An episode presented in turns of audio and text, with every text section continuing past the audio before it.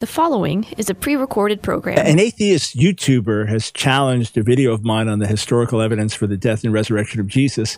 Well, we've got a response today. It's time for The Line of Fire with your host, biblical scholar and cultural commentator Dr. Michael Brown. Your voice for moral sanity and spiritual clarity. Call 866 34 Truth to get on The Line of Fire. And now, here's your host, Dr. Michael Brown. Hey, friends, this is Michael Brown. In a moment, I'm going to be joined by Professor Jonathan McLatchie uh, to talk about a video I've been asked to respond to. Really, really well done. I'm super impressed with the graphics and the presentation by an atheist, I believe Paul Enns, who goes by Paulogia, an atheist YouTuber who challenges a lot of the claims of Christians. I wasn't familiar with him at all. Uh, there are a lot of folks out there, of course, that I don't know. And I, I got a message on Twitter from uh, Capturing Christianity podcast. Dr. Brown, do you have any interest in having an informal exchange with an atheist YouTuber on the evidence for the resurrection on my channel? The guy I have in mind is Paulogia. Let me know. So I wrote back, thanks for the invitation, but it's not really my specialty.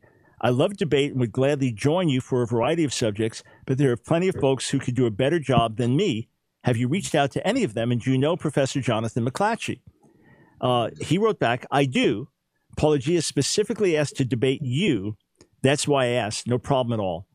And I said, another atheist and former Muslim asked to debate me because he, know, he knew I was gracious to my opponents. But here, since our gospel witness is at stake, as well as this man's soul, it's best to get someone else who can present the evidence more strongly. That being said, anything in my wheelhouse to debate, I'm there. So, anyway, I found out that that someone on Twitter that has challenged my views about cultural issues. Sent him a video I did, just a real short summary, five minutes of evidence for the death and resurrection of Jesus. I've, I've got lots of short videos where I just summarize things, put that out, and then sent to Paulogia, who said, "Hey, why don't we have a debate over it?" That's how it went through capturing Christianity. When I declined, he then put out the video. So, Paul, really well done. Your stuff is incredibly well done, and I'm not going to try to equal it with like all the snippets and clicks and all of that. But uh, if you haven't seen the videos, they're they're really well done. Graphics lot must take a lot of time and effort, and then he's got an animated figure as as him. So thumbs up on that. Great great job, and raises a lot of good questions, some fair questions that we we want to analyze. And uh, I wanted to bring Professor McLatchie on because this is dialogue that we've had. Lots of the issues, historical evidence, those kind of things. And as a specialist in these areas, I thought, well, great. Let's let's take the time. Paul took the time to put the video out, which I really appreciate, Paul. Thanks for doing that. And thanks for the offer to debate. Um, but I'd suggest do a debate with someone like, like, like Jonathan, because this way you can really get into areas you've both focused on more. So, Jonathan McLatchie, assistant professor biology at, at which college in Boston? I'm at Sattler College. Sattler College. And uh, where did you do your, your doctoral studies? I did my uh, PhD at Newcastle University in England. And what was your subject? Um, I studied the evolution of the eukaryotic cell cycle. All right. so the cell division cycle. Got it. Got it. Divide. Uh, so you have though spent many many years studying the historical background to the New Testament, the claims of the New Testament, and have become a specialist in, in those areas as as well. So, is this something you feel comfortable talking about, responding to the things that he raised? Is this something you'd say, hey, you, you believe you have some expertise here? Absolutely. Glad to interact with the uh, claims and assertions of Paulogia. Is there anywhere in particular you'd like to start? Or? Yeah, so let's let's start with the first claim that I made that the New Testament is is the best attested ancient document from, from that time in the world, that it has the the earliest uh, copies and we'll get back to the exact timing of it in a minute, but the general claim, do you think that's an exaggerated claim when you look at, say, Iliad and Odyssey or, or ancient historical works, how old the manuscripts are, how many we have? How well attested is the New Testament in comparison? Sure. I mean, the New Testament is uh, very well attested. I mean, this isn't something that's uh, in dispute among New Testament textual critics. Uh, certainly, by comparison with other ancient works, the New Testament is very well um, attested as to its uh, textual integrity, that we actually have what was written down by the uh, original authors. Uh, there, there is a tendency in some apologetic circles, unfortunately, to exaggerate um, some of the, these comparisons. Um, so, as you may know, um, there was a book that was published um, a few years ago called Myths and Mistakes in New Testament Textual Criticism, which is a really excellent book. It's, it's uh, uh, edited by Peter um, J. Gurry and Elijah Hixson, and it um, evaluates and assesses some uh, misinformation that you often find, exaggerations relating to the discipline of New Testament textual criticism. So, um, oftentimes you'll find in popular apologetics literature where an apologist will take uh, the latest and greatest figure of New Testament Greek manuscripts and we'll compare that to works like uh, the Iliad or, or, Caesar's Gallic Wars or what have you. And they'll take uh, the figures for those other ancient sources from F.F. Uh, Bruce from decades ago and won't update th- those figures, and so you're you're comparing essentially apples and oranges at that point. So it's important to uh, to use the most recent uh, figures um, that uh, that are available, and um, and and so it's, it's, important not to, to to make that mistake. Another um, common mistake that people make is they'll take um, say the earliest uh, New Testament fragment, which is uh, largely widely agreed to be P50 uh, P52 and they will, which, which, is the John Rylands fragment, which is uh, a, a, small credit card sized uh, fragment from the Gospel of John, um, which is generally dated to be um, uh, composed between 125 to 175 AD, perhaps even a little bit later. Um, it's difficult to get more specific than that because of the manner in which these are dated, but um, it's important to bear in mind also that the vast majority of New Testament Greek manuscripts are, are quite late. Uh, about it's more than 90 94% of them are from the 9th century and later so we have to uh, include those caveats when we're talking about this subject but i think the more impressive uh, um, case uh, for, from uh, the new testament uh, textual transmission uh, pertains to the different lines of transmission that you have. And so it would be very difficult to impose some sort of textual uniformity upon the text in the same way that is done in islam in the 650s by uthman ibn affan um, the third of the rightly guided caliph. So all that to say, I, I do think that a good case can be made there. I just think it's important not to overstep uh, what what the, what the evidence actually shows. Right, and and Paul Paul correctly called me out on something, just a misstatement on my end when I said the earliest fragments or earliest manuscripts come from within a generation of the apostles. I should have said within a century because that would be, that would be the earliest that he referred to. So he knew exactly what manuscript I was referencing when I said generation, misstatement. So thank you. You got me on that. Should say with the first century. So when you talk about the the multiple attestations, what what would those be? You know, because he said on the video, "Hey, look, it's just a matter of you have so many that means it was popular, not necessarily well attested, but there's so many different lines of attestation." As you said, it, it's just hard to remove them all and, and take them all away because so much was was being repeated, spoken, written. So, what are those multiple lines? Yeah, so um, as I said, we have multiple lines of transmission. It's not just that we have one uh, uh, governing authority that uh, produces an authorized uh, uh, textual tradition. Uh, we have multiple lines of independent transmission or multiple streams of transmission which converge upon a substantially common text. And that, I, I, think, I mean, it, it would be certainly very difficult to deliberately alter uh, the text of the New Testament because of these different lines of transmission. It would be very difficult to do so without leaving a paper trail, and uh, um, uh, and and so if there if there um, are uh, textual variants in the New Testament, we can be sure that the original is there somewhere, and we can employ certain uh, practices uh, in New Testament textual criticism to try to discern what the original variant is. So, um, being a difficult reading, for example, um, all other things being held equal, will be more likely to be original because it's more likely a scribe is going to change a more difficult reading to a less difficult reading than the other way around. Uh, earliness of the manuscript, uh, the general reliability of that particular manuscript, uh, and uh, and, and um, multiple attestation in the manuscript tradition uh, and so forth. And it's important to bear in mind that when we talk about attestation here, we're talking about the textual integrity of the New Testament, right? We're not talking about the historicity yes. of those sources, right? So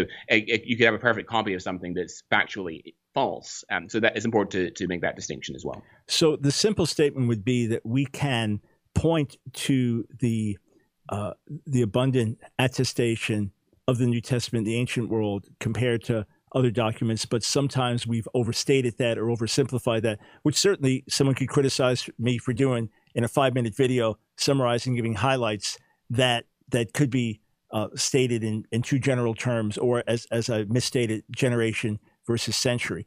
And for me, uh, critics like like Paul and others we'll just sharpen what we're doing. That's what happened with decades of work that I do in Jewish ministry and apologetics. So all the sharpening that you can give, all the clarification, wonderful. And thanks, Paul, for pointing out the uh, the misstatement about generation versus century. All right, so uh, let's let's start here. We've got about two and a half minutes before break, then resume. Paul really took issue with my referring to eyewitness accounts or eyewitness writings in the Gospels or in the New Testament. When I mentioned eyewitnesses are, are passing these things on, now we're dealing with historicity. So let, us start, and we'll take as much time as we need. Give me, in your view, the best evidence for eyewitness accounts in the New Testament. Absolutely. So there's a number of different lines of evidence that one could adduce. Um, one category of evidence, for example, would be uh, undesigned coincidences, um, that, and uh, we could talk about various examples both in the Gospels and the Book of Acts. Let me just give you one before the break quickly. Or, um, so in in Mark chapter six, we have these um, the uh, feeding of the five thousand miracle, and Mark gives the explanation for why uh, Jesus has disciples come to a deserted area to eat because it's very crowded. Um, there's people coming and going, and so they have no leisure to even to eat. So Jesus has them come away to a deserted area to eat. That's in verse 31 of Mark chapter 6. And then in verse 39, it says that, so unfortunately uh, for them, the, the, crowds followed Jesus, um, and Jesus in verse 39 has the crowd sit down in groups on the green grass. Now, the grass, of course, in Israel is not green, it's brown throughout the majority of the year, except uh, at a relatively narrow window of time during the spring uh, because of the higher levels of rainfall that coincides with the Jewish feast of Passover. Now, if we go over to John's account of the feeding of the 5,000, John chapter 6, we um, John doesn't mention the people coming and going, which provides the motivation for going to the deserted area, and he doesn't mention the green grass, but he does mention in verse 4 now the Passover, the feast of the Jews, was at hand which then illuminates why it's so busy because there's all these pilgrims coming in for the feast of Passover, and it also illuminates why the grass is green, according to Mark, because it's the right time of year during the spring. And so that sort of undesigned coincidence or casual interlocking between uh, Mark and John uh, in an undesigned way points to uh, or is most consistent with the historical reportage model for understanding uh, the origins of these texts. All right, and, and friends, when we talk about these things, undesigned coincidences, this is not some new theory that someone came up with. Even people doing interviews when they're trying to look for who's giving accurate stories in account, you know, a crime scene or something like that, or who's, who's making things up. Or when you're going back through history to look at okay, which sources are reliable, these are the kind of telltale signs that, that again, undesigned, unplanned, that verify what the is saying. We're going to continue with this question of evidence for eyewitness accounts in the Gospels and Acts.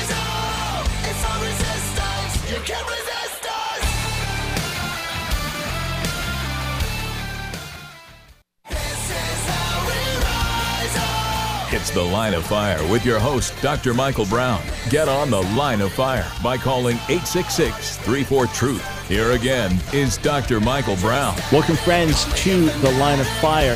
I'm responding today with the help of Professor Jonathan McLatchie to a video done on the Paulogia uh, website, uh, or excuse me, YouTube page. We'll make sure we put up a link to his video uh, rebutting my video, and then hopefully we could get a dialogue between Paul and Jonathan. I think that would that would be great. If Paul wants to discuss with me issues about messianic prophecy or Jesus being the Jewish Messiah, something like that, that that's great. Happy to do it. But something like this, which is not my specialty area, then let's bring in someone that is a specialist in it. Because Paul, I understand you spend a lot of time examining these things. So good. Let's get equal equal in, in terms of specialists in that regard. Okay.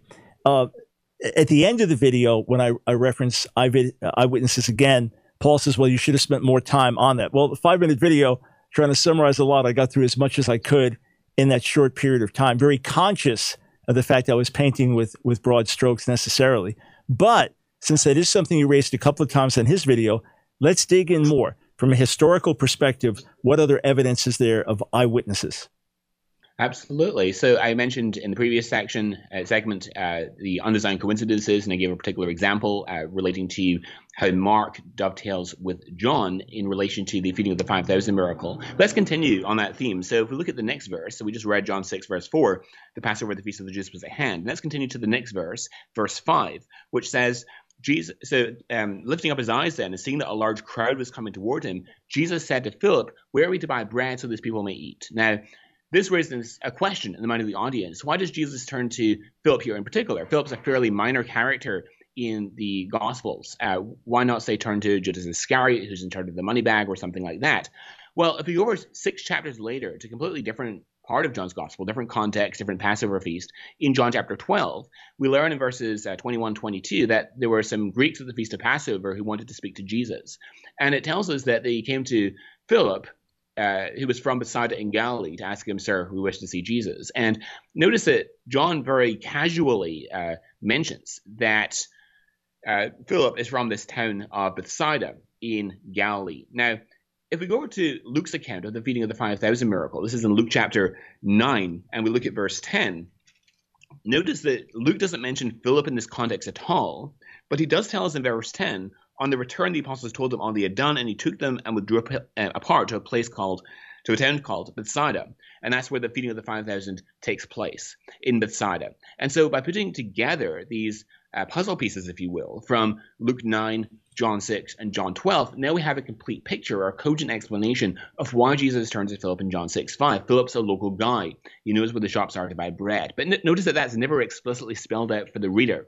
One has to do the detective work of putting those pieces together, drawing information from those disparate texts.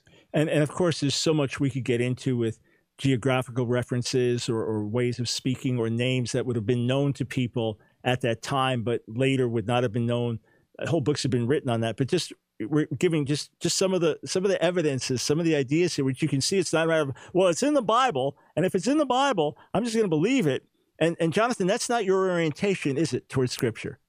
Absolutely not. I'm a very staunch evidentialist. Uh, so I, I, my belief in Christianity is grounded in the public evidence that's objectively accessible to, to anyone, regardless of their current perspective. Got it. And, and I think if you're an atheist and you're seeking truth and you, you're the idea of revelation is something that you discount, then then listen to an evidentialist talk about these things. All right. Um, what about when you have in the New Testament where it tells us what Jesus prayed in the Garden of Gethsemane when he was by himself, or what happened when he was being tempted by Satan in the wilderness. And according to Paul, that's no different than an alleged revelation to Muhammad. Uh, how, how do we answer that charge?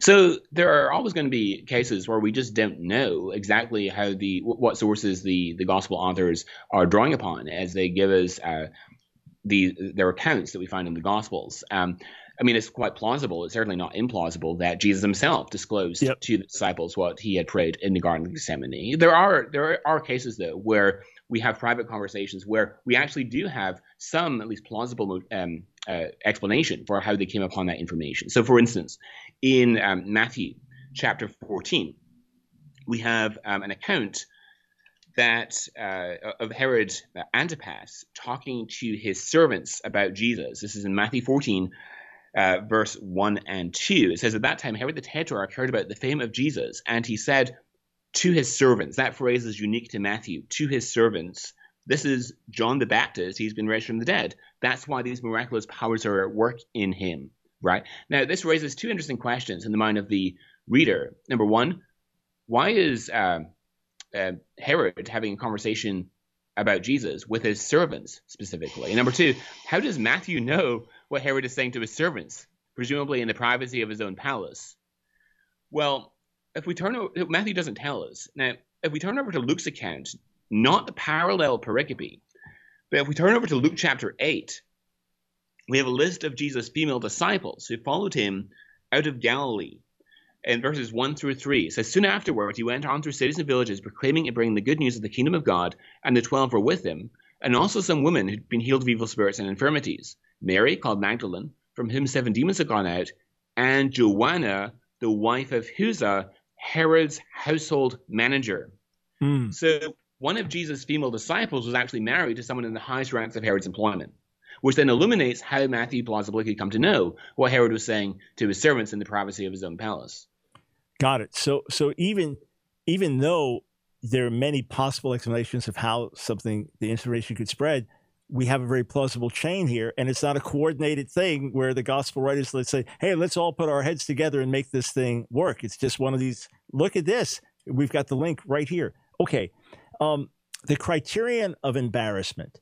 So mm. the idea that it's unlikely that you are going to portray your leaders in negative light. If, if you're trying to lift someone up, let's say someone's running for political office, you don't now campaign with embarrassing stories about that person. So he downplays it, says there could be various reasons for doing it, and then even plays a clip from cold case detective uh, J, uh, J. Warner Wallace, who seems to downplay it in the clip the criterion of embarrassment, and then says this is not really used by secular historians. So speak to that.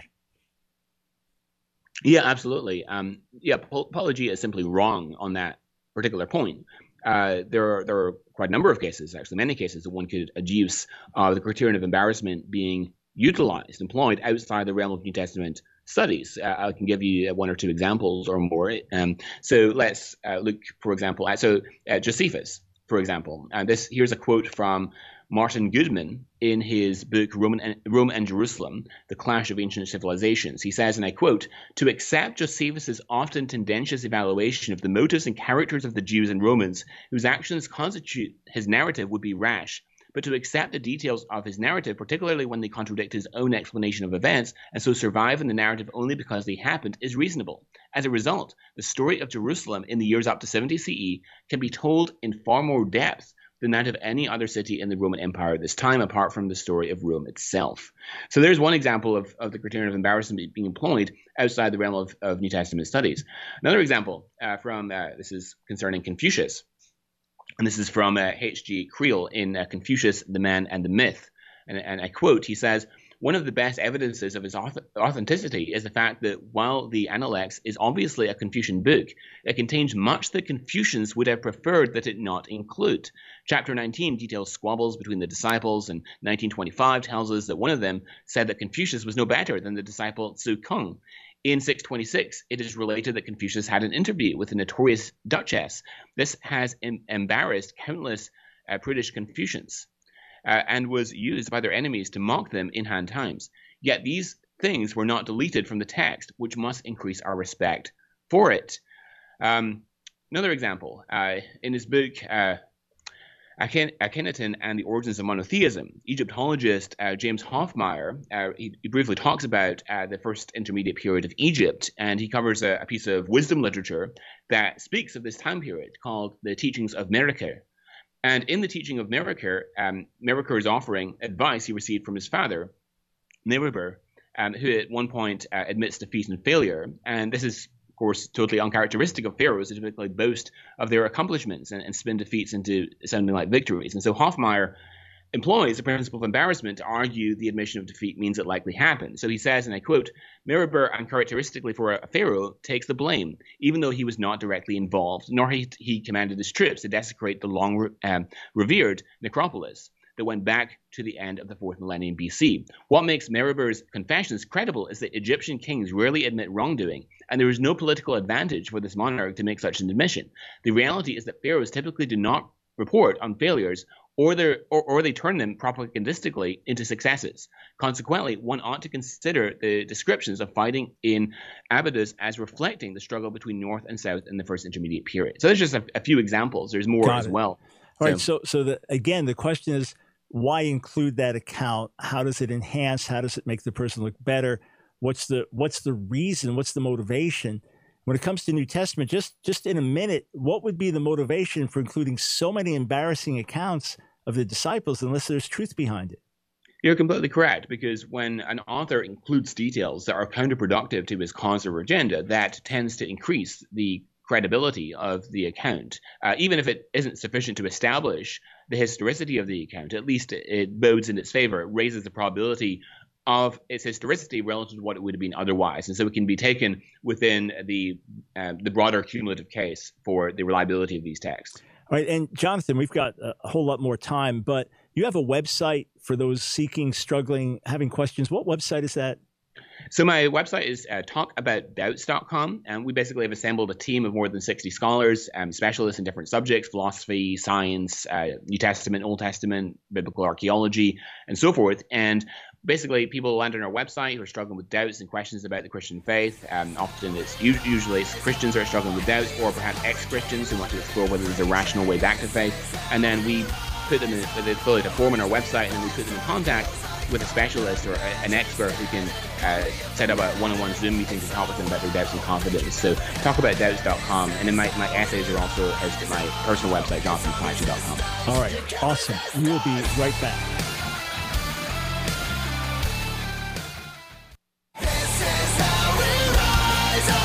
It's the Line of Fire with your host, Dr. Michael Brown. Get on the Line of Fire by calling 866 34 Truth. Here again is Dr. Michael Brown. Welcome back to the Line of Fire. Michael Brown here, joined by Professor Jonathan McLatchie. He's a professor of biology, but that just gives you a, a window into his scientific mind. He's an evidentialist when it comes to the Christian faith. I had a radical experience that changed my life when I was 16 years old, heroin shooting, LSD using, hippie rock drummer, Jewish kid, no interest in God, no belief in Jesus. God radically rocked my world, changed my life. It was as I was challenged by the rabbis about what I believed that I began to dig deeper and study and ultimately got my doctorate in Semitic languages and so on. Jonathan comes from the viewpoint of show me the evidence and based on the evidence came to put his faith in Jesus. That's why I thought he'd be an ideal person that's why I suggested him from the start when when Paulogia wanted to debate me on some of these issues. So again, Jonathan, we even interacted before where you said, "Hey, I'm going to take issue with something you said here, or you made a misstatement there." So I said, "Truth is what matters. Not making me look good." You know, Paul corrected me on an error earlier. Great, thank you. We just want to sharpen things, even when we're giving a broad presentation. We want everything to be accurate. Okay, I made the statement when the challenge is, why don't we find more things written about Jesus in, in the first century. And I, and I said that many of the great historians, when they would when they would write, they weren't they weren't writing like reporting the news today, like what's the latest news? I just got you know update on my iPhone. Rather, they were stepping back and then painting broad, uh, writing writing histories of, of of the arc of history, long periods of time. So, was that an accurate statement? Was it an overstatement? Because they said, look, Josephus, and you've got others writing about events in their own in their own uh, day. So, respond to that. Absolutely. Um, so, in regards to uh, uh, to Josephus, um, I, I, personally don't use the Testimonium Flavianum in my own apologetics, and I have a number of reasons for that. One of which is that I think Josephus is very plausibly getting getting his information from Christians that he had interacted with, and uh, we already know what Christians in the first century believed about Jesus because we have the New Testament. So I'm not sure that it's necessarily independent. Yeah, um, let, let me just jump in though. But he was saying that Josephus was contrary to what I was saying about historians writing about the broad arc of history as opposed to contemporary events, because he does talk about the Jewish wars and events that he lived through. So that would be contra. Of course, I know about Josephus, obviously, but the the broader question of did historians write kind of like writing the news like we're used to today, or did they normally wait some generations and write larger histories, or is it both? Um, it, it's both, yeah. I mean, you, you, you see elements of both. Um, I, I, don't think that the um, the argument from silence, by the, by the way, is a particularly good argument. And my colleague, Dr. Timothy McGrew, has an excellent article on the argument from silence, showing its deficiencies. Uh, just to give a couple examples, real quick. Um, so, um, most of the literature from from Palestine, by the way, is, is as you know, has, been lost from from the first century. And so, if, if someone else wrote about Jesus, it, it's not antecedently highly probable that we'd still have the work uh, to begin with. And then when you when we calibrate our expectations about what an ancient author would have written about, um, our um, our assessments of, of how likely an author would be to write about particular events, supposing it happened, is usually not very reliable. Uh, so, for example, uh, Josephus and Philo, both um, Philo of Alexandria, um, both pass over the expulsion of the Jews from Rome by Claudius in silence, though it's mentioned by the second century Roman historian Suetonius uh, in his uh, Life of Claudius in the second century.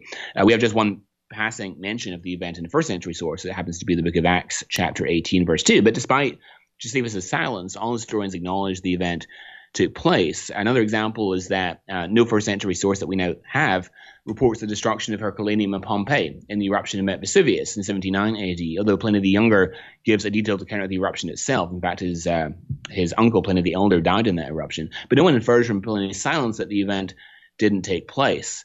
Um, just um, another example. So, in the extensive um, memoirs of Ulysses Grant, Lincoln's general during the American Civil War, there's no mention of the Emancipation Proclamation, right? I mean, that's examples like that could be multiplied endlessly, and then and so we don't. Um, uh, our, our expectations about what an author should have included are usually not very reliable. All right, then when when I talk about the the attestation of Jesus' death. I meant that he was crucified, that he was put to death by by the government. And and Paul says Paul says, look, of course he died. Everybody died. Are there ancient accounts, or you know, as the as, as the decades go on? I'm not talking about contemporary, but accounts that are considered historically reliable that talk about Jesus being put to death under Pilate or being crucified or anything like that? Or, was, or did they just acknowledge some guy lived and died? There are. Um, so I mentioned before the Testimonium Flavianum in Josephus' Antiquities, Volume 18. Um, and I give one reason why I, I personally don't use that argument um, uh, because I, I don't think that it contributes uh, particularly significant evidential value besides what we already have in the New Testament.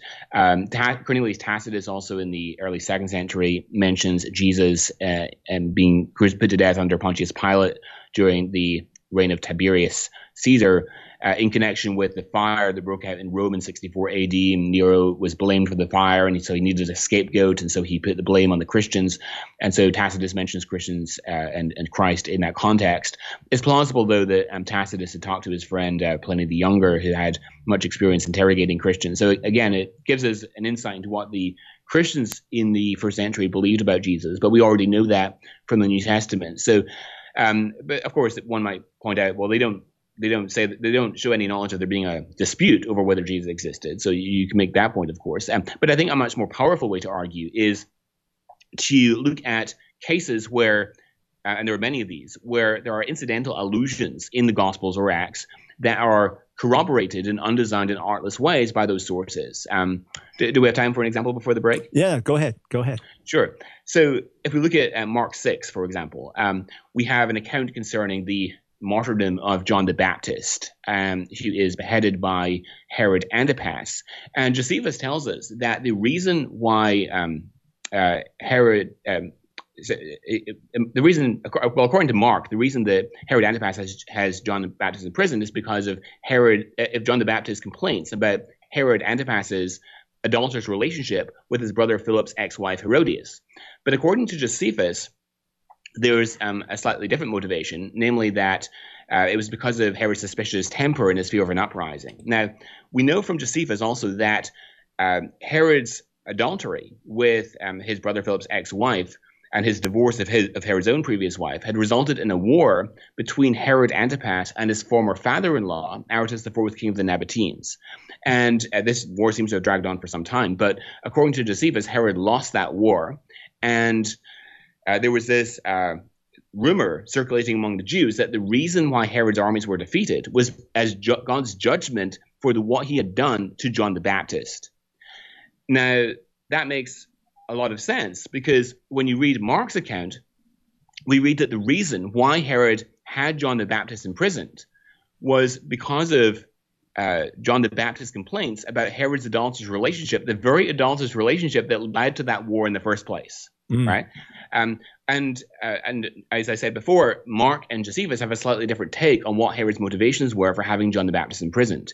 Um, now you might wonder, okay, and these of course aren't necessarily mutually exclusive; it could be both um, reasons. Both could be part of the explanation. But why does Mark have this apparently insider scoop on what Herod's motivations were? Well, again, we know that Jesus had a, a, a, female disciple, namely Joanna, who was married to someone in the highest ranks of Herod's employment. And so it, it fits just as you might expect on the hypothesis of historical reportage. That's just one example of many, many that could be adduced. So, you know, the thing that's interesting, just, just looking at, at all of this, so you can make a wonderful case in depth with many different strands for eyewitness accounts of the life, death, resurrection of Jesus as recorded in the New Testament. That gets rejected by by Paul, by Paulogia, that gets rejected. Just throw all that out. And then, well, where's the evidence? On. We, we just gave you a wonderful amount of evidence here from people that were there. That gets dismissed. And now, now you're going to try to find something that may have been written and may have, may have been lost to history, as, as most of what was written back then was, was lost to history. And, and then you, when you finally have a reference, like a passing reference in Pliny the Younger, who does have an apologetic, he's got, he's got some pro Christian apologist he mentions what we know about Jesus being put to death under Pilate. It's also interesting that you even have second century Jewish documents that talk about these these minim, these cultists who were followers of Yeshua that were known for their healing power. And again, this and this is in documents that are hostile to this. And I know that that you don't rely on the Talmudic account in Sanhedrin uh, about about the death of Jesus under the, the Jewish leadership. Uh, Paulogia mentions that and says, well, that's that's fifth century. Of course, the, the final editing of the Talmud is fifth, sixth century. The source itself would be earlier. But I point to that to say you have to remember that you've had now a few centuries of Jewish leaders being accused by some of the church of being Christ killers. And if there was anything that they would want to disassociate themselves from, it's the death of Jesus. And yet the Talmud, fine, even if you blend myth and folklore with it, it still talks about Jesus being rejected by the Jewish leadership and, and put to death. So that's another thing. There's no reason to include that in, in a traditional Jewish document unless there's some truth behind it. So that's that's another factor of interest. In fact, we, we still got a couple minutes before the break. So very, very quickly, Paul downplays the importance of the idea that Jesus' death on the cross being a scandal is not the kind of thing that you would create, not for a Jewish audience, not for a Gentile audience. Can you unpack that? Sure. Um, so uh, the uh, the Jewish law, Deuteronomy twenty one twenty three, says that anyone who is killed by being hung on a tree is under God's curse uh, rendered literally a heretic. And this was actually an item of mockery, both from the Jewish side and the Roman side after Jesus' death. Uh, Justin Martyr's dialogue with Trypho, for example. Uh, Trypho says to Justin Martyr, and uh, I'm, I'm, quoting from memory here, so forgive me if it's not entirely um, word for word, but he says, These and such like scriptures, sir, compel us to wait for he who is Son of Man shall receive from the Ancient of Days the everlasting kingdom. But this so called Christ of yours was dishonorable and inglorious, so much so the last curse contained the law of God fell on him, for he was crucified and uh, and so you can see that the um, the uh, the the Jews were mocking Christians for this belief in a crucified Messiah, and they have in mind, of course, Deuteronomy twenty one twenty three, as he says, the last curse contained in the law of God fell on him, for he was crucified. Um, also, in uh, as for the Roman side, there's a graffiti in in Rome which depicts uh, a, a man worshiping a crucified donkey, and the caption uh, is Alexamenos worships his God. Um, mm-hmm. Um, and, and, so they were mocking Christians for this belief in a crucified deity. Um, and so, of course, this was uh, something that you'd be unlikely to invent, especially given that the Jews of the first century had no belief in a dying Messiah. Uh, the first century concept was that someone would, um, the, the, Messiah was supposed to uh, overthrow the Roman occupiers and reestablish a Davidic reign. And that's the sort of uh, messianic career yeah. that you see for those other would-be false messianic pretenders. Right, and, and again, this can this can be unpacked at great length. The scandal of the crucified Messiah. And it doesn't prove that he died for the sins of the world. It doesn't prove he was the Son of God. It doesn't prove that he rose. It's just if there's any scenario that you're unlikely to event. Okay, if he died, we, we know he dies. Everybody dies, right? But why invent this when it's definitely going to be a massive stumbling block? And then later it's mentioned, yeah, he's hit to death under Pontius Pilate. We will be right back.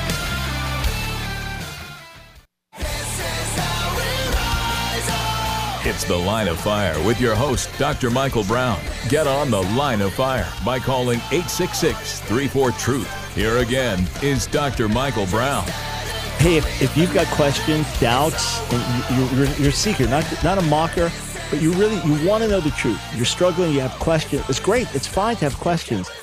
Talkaboutdoubts.com. Talkaboutdoubts.com. Maybe a friend, family member, loved one used to believe doesn't, or they're really struggling. They want to come to the faith, but they have questions.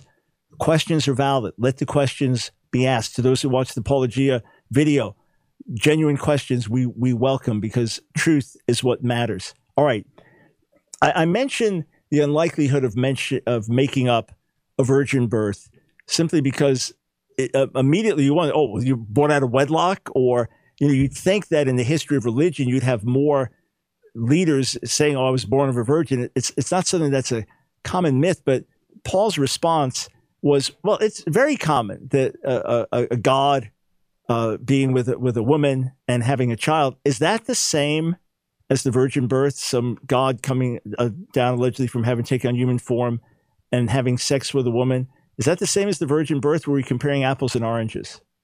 No, I think it's comparing apples and oranges. Uh, though there are examples of virgin births uh, in ancient literature. I mean, there's um, Alexander the Great, for example, is said to have been born of a virgin. Um, but um, as for the criterion of embarrassment, uh, the Um, virgin birth, I think, does fulfill the historical criterion of embarrassment because, according to Jewish law, the penalty for being found uh, pregnant outside of uh, marital union was was death by stoning. And in addition, uh, Joseph, Mary's uh, fiance, um, also had reason to be afraid because he would be suspected as the culprit. Um, and if Joseph were to marry his fiancee, it would be seen as an admission on his part that he was responsible for the pregnancy. And and so it seems unlikely the virgin birth is uh, an invention. Uh, there's also no evidence. Uh, maybe you can correct me if I'm wrong, because you're more familiar with the Jewish literature than I am. But as far as I'm aware, there's no evidence that Isaiah 7:14, which is cited in Matthew 1:23, was interpreted as a messianic prophecy prior to Christ. And, and so it's unlikely that this detail was was manufactured due to theological motivations.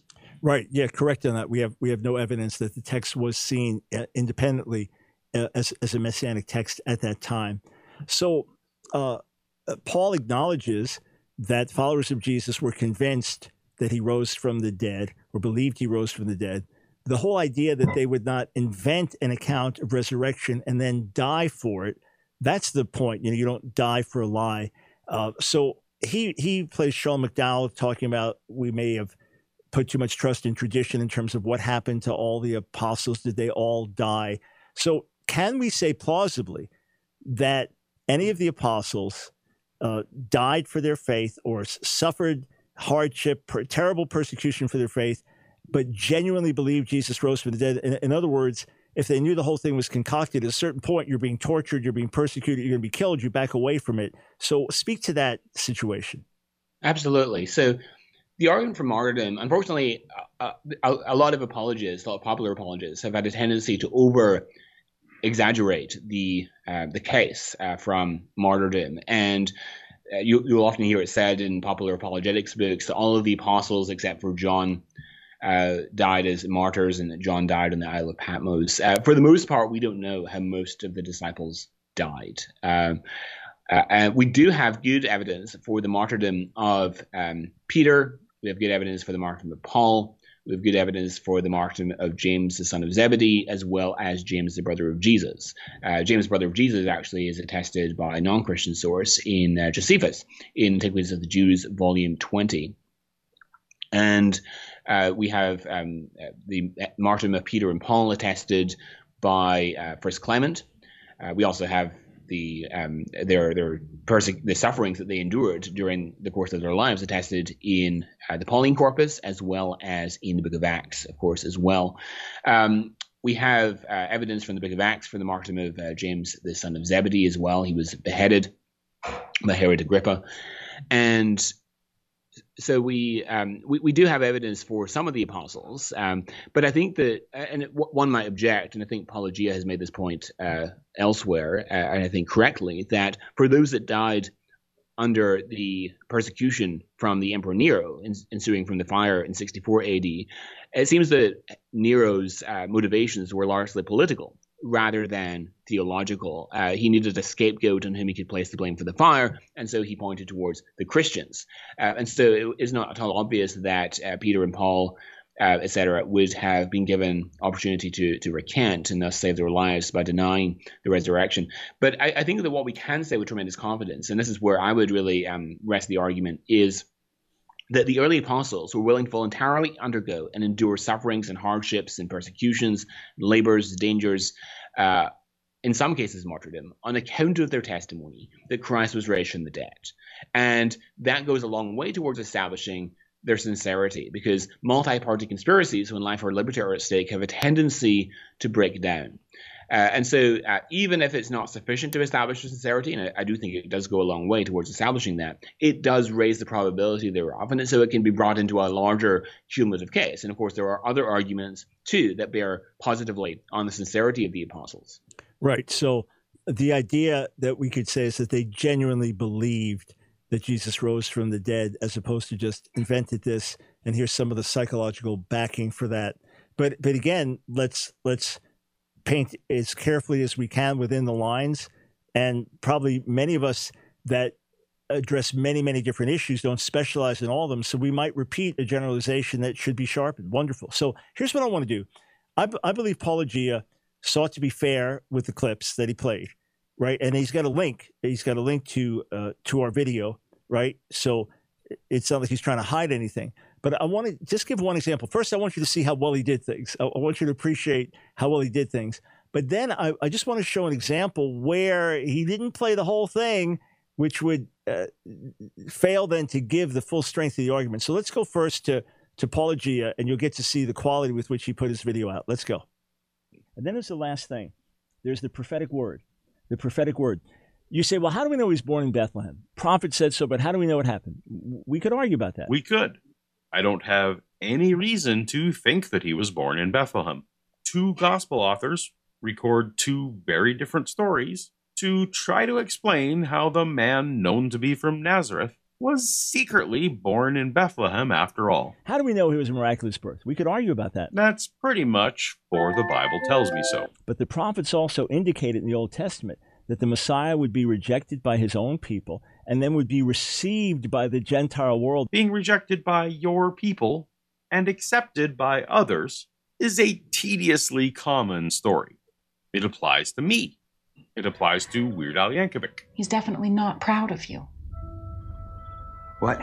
Yes, he told me to be crystal clear about that. Also, he still thinks the parody songs are stupid, and I don't have to tell you how he feels about the accordion, do I? Okay, well, Mom, I actually have to go now. Before his own people would receive him back, and that he had to come and die before the second. All right, so he's going to get into disputing a little bit more of what I said, but notice he just downplayed it. So you're rejected by your own people, accepted by others. What's the big deal? Let's just watch the whole thing that I said. I don't think he was trying to be unfair. But I just want you to see the whole thing that I said. Let's let's listen. There's the prophetic word. The prophetic word. You say, well, how do we know he's born in Bethlehem? Prophet said so, but how do we know it happened? We could argue about that. How do we know he was a miraculous birth? We could argue about that. But the prophets also indicated in the Old Testament that the Messiah would be rejected by his own people and then would be received by the Gentile world before his own people would receive him back, and that he had to come and die before the second temple was destroyed. So, how do you plan that out? How do you make that happen? Second temple was destroyed in 70 AD. How do you make these things happen and then you get rejected by your own people and then accepted by more than 2 billion people around the world? You can't quite manufacture that.